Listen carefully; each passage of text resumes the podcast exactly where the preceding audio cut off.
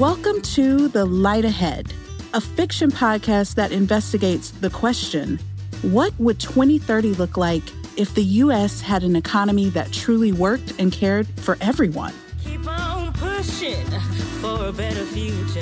Pushing for a better future. The U.S. has an imagination gap when it comes to the economy. We generally think that we have to choose one ism or another, like capitalism or socialism. But the reality is, our options are as diverse as those who can dream them. Because we continually create the economy every single day with our actions and choices. This podcast is designed to help us all practice expanding our economic imaginations, to take us out of the what is and help us dream what could be. A production of Avalon Story and Beloved Economies. Each episode was co created by a Hollywood screenwriter and a changemaker at the cutting edge of transforming our economy. For this project, we didn't ask them to tackle the question of how, but rather to dream, using the magic of storytelling to help us all imagine possible futures. Keep on pushing for a better future. Pushing for a better future.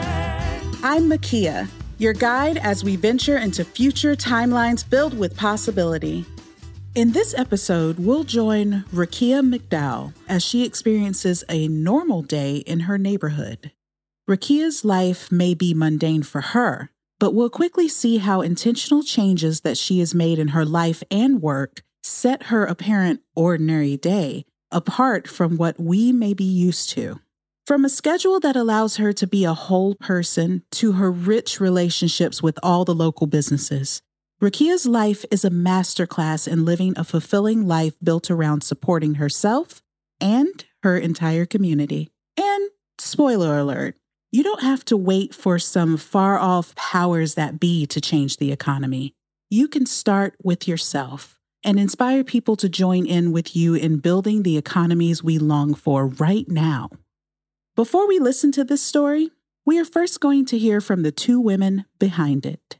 This episode was written by The Light Ahead's co creator, showrunner, and executive producer Naomi McDougall Jones. Aisha Shillingford is the inspiration and collaborator behind this episode, and an artist, designer, strategist, and the artistic director for Intelligent Mischief, a creative studio unleashing Black imagination to shape the future.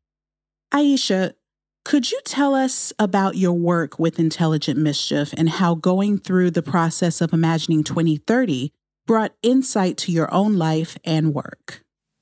I feel like the work that I do is about creating connections to a beautiful future, particularly for Black people. So, a lot of what I do is either create art or stories that help Black folks to situate themselves in a beautiful future. So I facilitate world building design processes. In terms of the process of imagining 2030, I almost kind of felt it like a a check on like how integrated my own approach is to living the life that I imagine. Sometimes I think I don't spend too much time imagining like my own future. So I feel like the process helped me to sort of think more deeply about like okay what are what are things from the story that i want to make sure are in my life now? Naomi what from your conversations with aisha inform your creation of this episode the most? The thing that stuck with me most strongly from our interview was your like just the act of saying no like this is how i want to live my life. This is the amount of contact i'm willing to have with other people. Like this is the time that i need for myself for my own art practice. It's such a simple act and yet so profound. And so i shifted things in my actual life as a result of that conversation. And i've since shared those changes with other people and they've also made changes. And just that simple idea of I can choose to live my life in the, way that I want it today and the details of it. And so that became obviously the centerpiece of the episode, wanting to think about how could one person then ripple out into two and three and four people to build this community that's all choosing to live in this different way. This seems like a good time to make sure your preconceptions are powered down and your mind is unlocked in the expansive position. This is an extraordinary, ordinary day in the life of Rakia McDowell.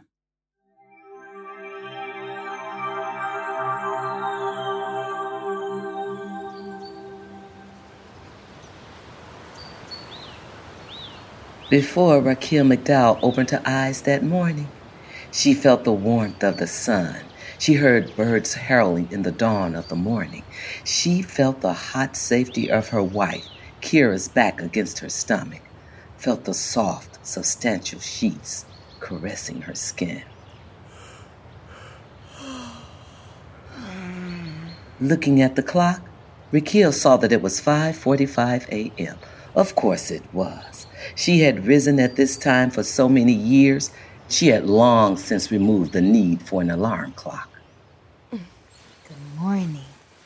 In her kitchen, Rakia made her morning cup of coffee, homemade espresso with enough oatmeal to make it creamy, just the way she loved it. On her porch, Rakia cradled her warm cup, relishing the heat seeping out into her hands, silently greeting the trees all around her, listening carefully to the morning messages of the birds. And when she had reached the bottom of her cup, as she did every morning, she began her morning meditation, quieting her mind, bringing her awareness to her breath, flowing in through her nostrils down the back of her throat filling her lungs and abdomen before floating back out again, reawakening the life force and deeper wisdom in every cell of her body.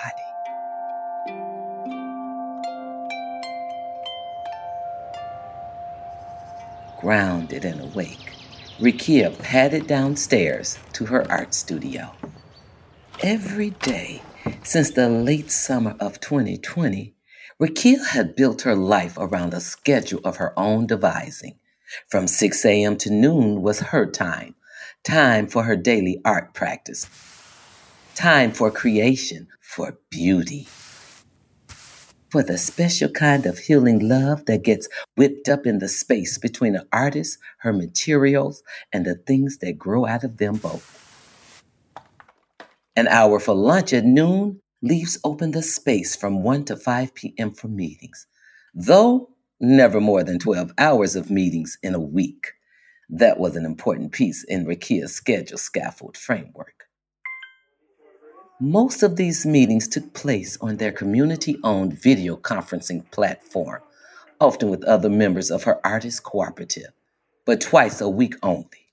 Rakia ventured down her house on the hill and into her neighborhood.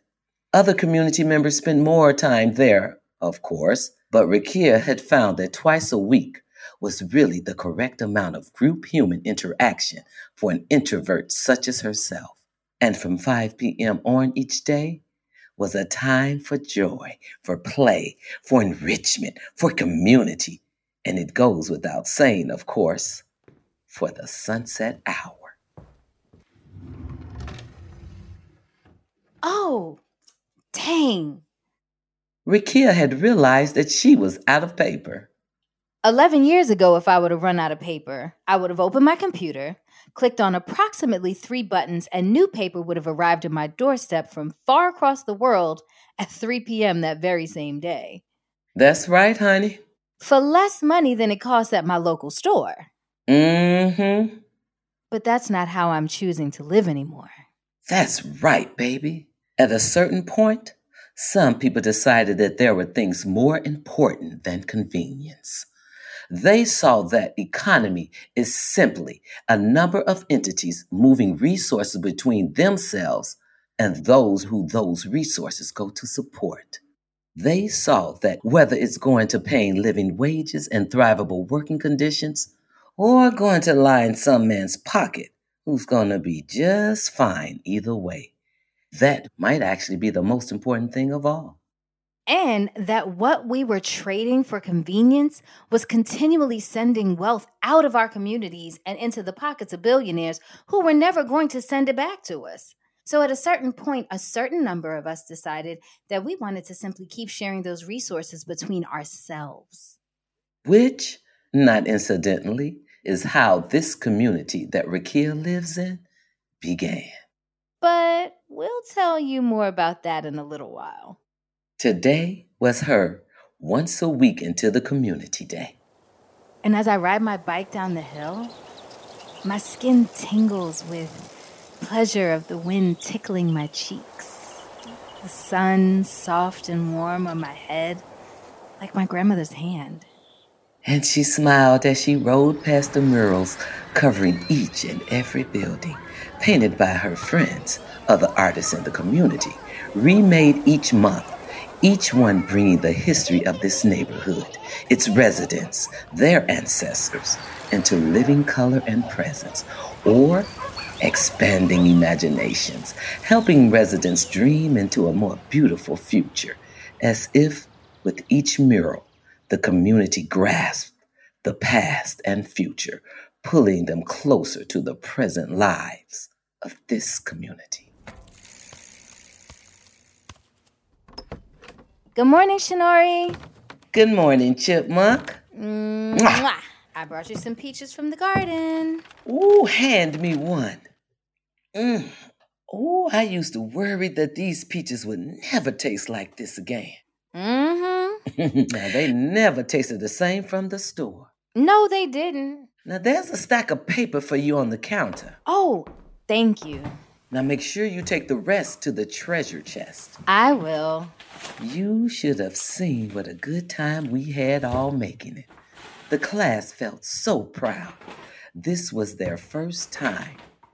One little girl kept walking up and handing me each sheet of paper she finished as though she done spun gold. you need anything else today? Me? Oh, no, honey. Oh, well, the children were noticing the other day that the sign outside the school is looking a little weathered. I wondered whether or not you might be. Of course. Good woman. You bring in food too today. Mr. Gleason. Oh, well, good luck with that. He's a crotchety old bastard. Still a community member, though. Still a community member. Although, I do wonder whether our heads were quite on straight the day we voted him in. He was an elder in need. Yes, he was. And good Lord, does he make some beautiful cabinets. Well, nobody here is going to argue with that. See you soon, Biddy. Oh, don't forget about the paper.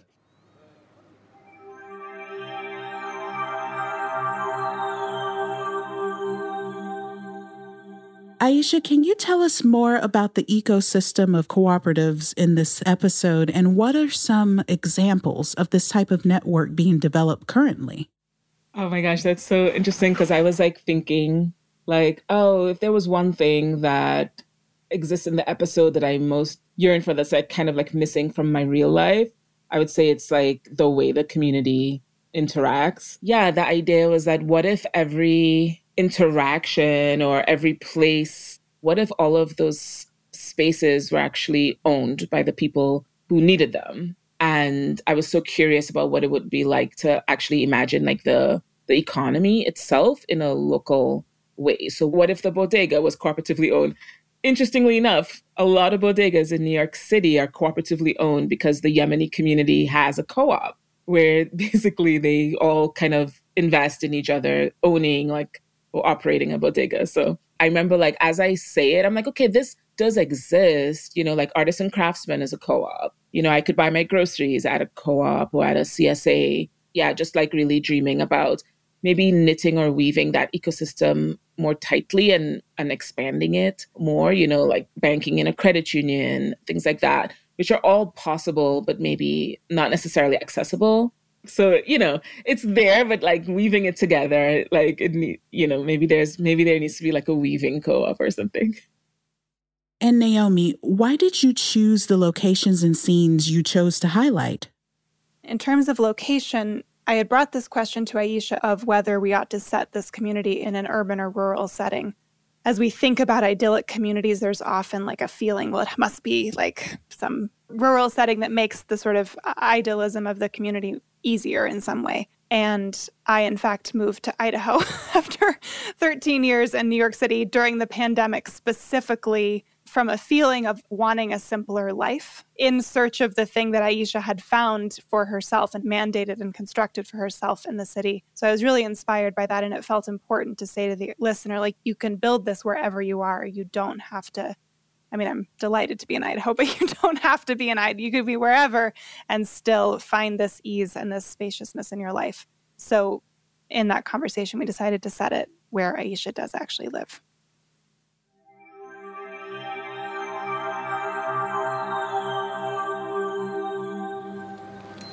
And so, Rakia did bring some homemade meals to Mr. Gleason. Who's that bothering me? Who was, truth be told, a crotchety old bastard. I told you before, young lady, I do not like these pears.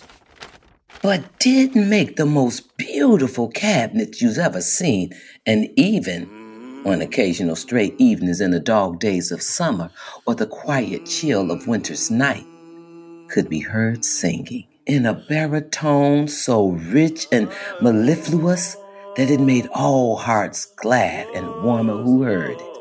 Yes, even mine.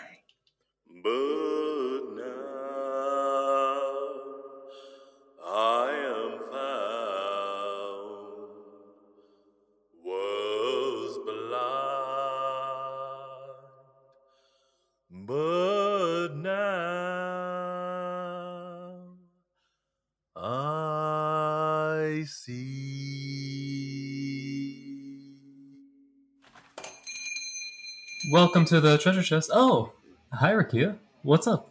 That a new batch of paper in? Yes, from the school. Busy day? Ah, not so bad. We had a little to do in here earlier. Oh. Ah, that a young man from outside the community who took it into his mind to come and make off with as much as he could carry. A winter jacket and gloves, a hot pot, 17 cans of various kinds of beans and soups that he tried to hide in a truly astonishing variety of places. Uh huh. oh, it was no great thing. Felicia noticed, and everyone present, after they'd had some time to feel through their hotter and angrier emotions, had a productive discussion of the matter.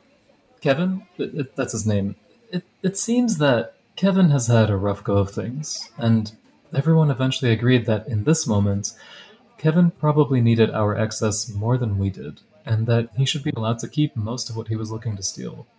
Mrs. Clark simply requested that she be allowed to feed him a spot of lunch and provide some stimulating discourse on the subject of wealth redistribution, communities of care, and a sharing economy, which Kevin readily agreed to.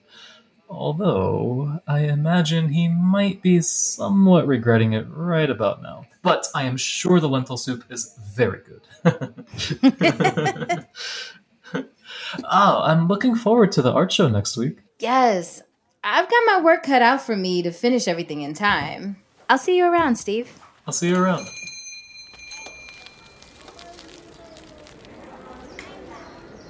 As Rakia rode towards the neighborhood green, One of the many spaces in the neighborhood designed for being together without needing to purchase anything, not even a coffee.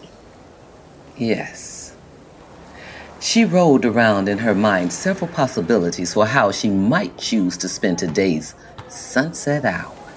Often, she liked to attend an outdoor dance class, joyfully moving to the beauty in the sky, or she and Kira might enjoy a picnic with their friends, Or alone. or sometimes alone. But today, she could feel that her body needed some strong, sacred vibrations. So she turned her bike in the direction of the Brazilian drumming circle. As the sun set over the neighborhood, formerly known as Bed-Stuy, though since renamed by this community with a title more befitting the true past and future of this area of land, Rakia picked up a drum and played. She played with her heart, with her hands, with every cell that began vibrating a little differently in response to the music. Her community, the ever changing concert of colors in the night sky.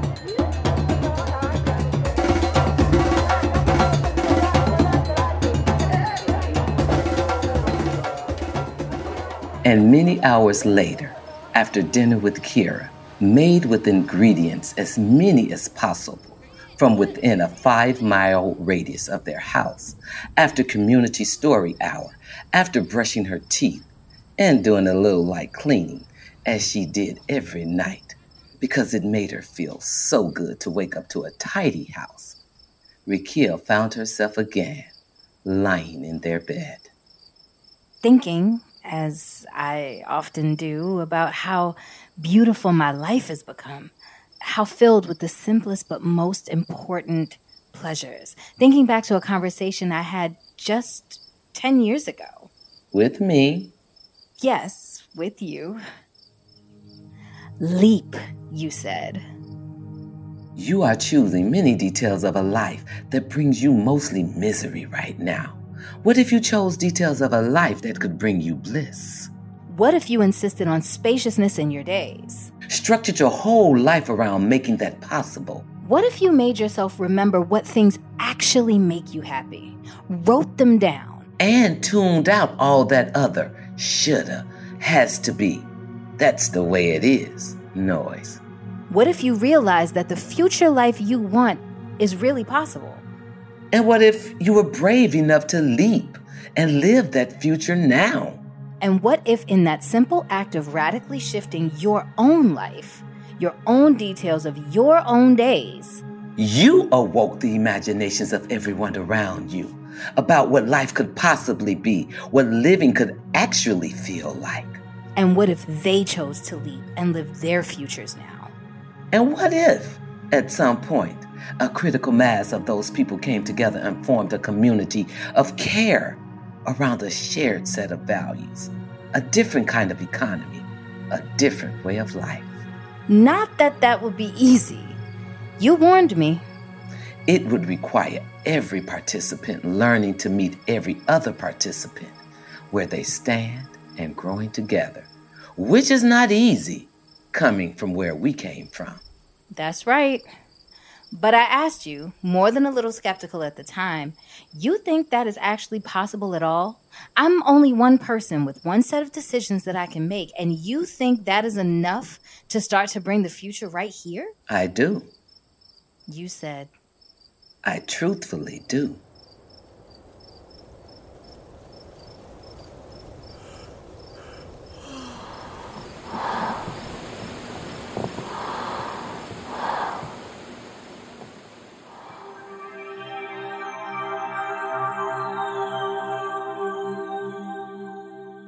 To end this episode, let's hear from Aisha one last time.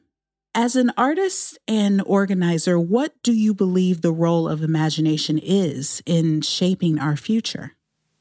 I remember one of the groups that I was part of, they used to say, you know, our current system or capitalism, basically it says there are no alternatives. And like we believe there are many alternatives. So I believe like that's really what imagination does for us. And I think particularly in art and creativity, you know, it's about sort of suspending current reality. I really think like one of the biggest things that imagination does is help us believe that the current system is not inevitable. Like it helps us to ask what if and like why not. Thanks for listening. I hope you enjoyed your trip into the future and can now see the light ahead a little more clearly. The Light Ahead is a production of Avalon Story and Beloved Economies. Based on six years of research in collaboration with over 100 groups across the U.S., the Beloved Economies campaign is sharing stories, practices, tools, and tips to expand imaginations of what is possible for our economy. Avalon Story is a center of practice based in Ketchum, Idaho, to help birth the future of story by investigating two questions. What does story need to be to build us a bridge to a more beautiful future? And what does the business of story need to be to serve as a vehicle for the same? The Light Ahead is a Beloved Economies and Avalon Story production made in partnership with Frequency Media. I'm your host, Makia Martin. It is executive produced by Naomi McDougall Jones of Avalon Story, Joanna Saya, and Jess Remington of Beloved Economies, Lila Yantu, and Michelle Corey of Frequency Media. It is produced by Heidi Rudvotes and Jordan Rizzieri and co produced by Lauren Ressler and Sonia Sarkar of Beloved Economies. The fictional portion of this episode was produced by Avalon Story and Frequency Media. Written by Naomi McDougall Jones, based on conversations with and the ideas of Aisha Shillingford of Intelligent Mischief. Directed by Madeline Johnson and produced by Heidi Rudvotes featuring performances by Noor Hamdi, Arlene A. McGruder, Okima T. Moore, and Quincy O'Neill. Production coordinated by Marley Newman. Dialogue editing by Sydney Evans and sound design and mixing by Matthew Ernest Filler. The nonfiction portion of this episode was produced by Frequency Media, with dialogue editing by Sydney Evans and mixing by Matthew Ernest Filler. Our theme music was written and performed by Alicia K. Hall, Jeffrey Archie, and B.I.G. Patty. This podcast is available on Spotify, Apple Podcasts, Google Podcasts, and wherever podcasts are found.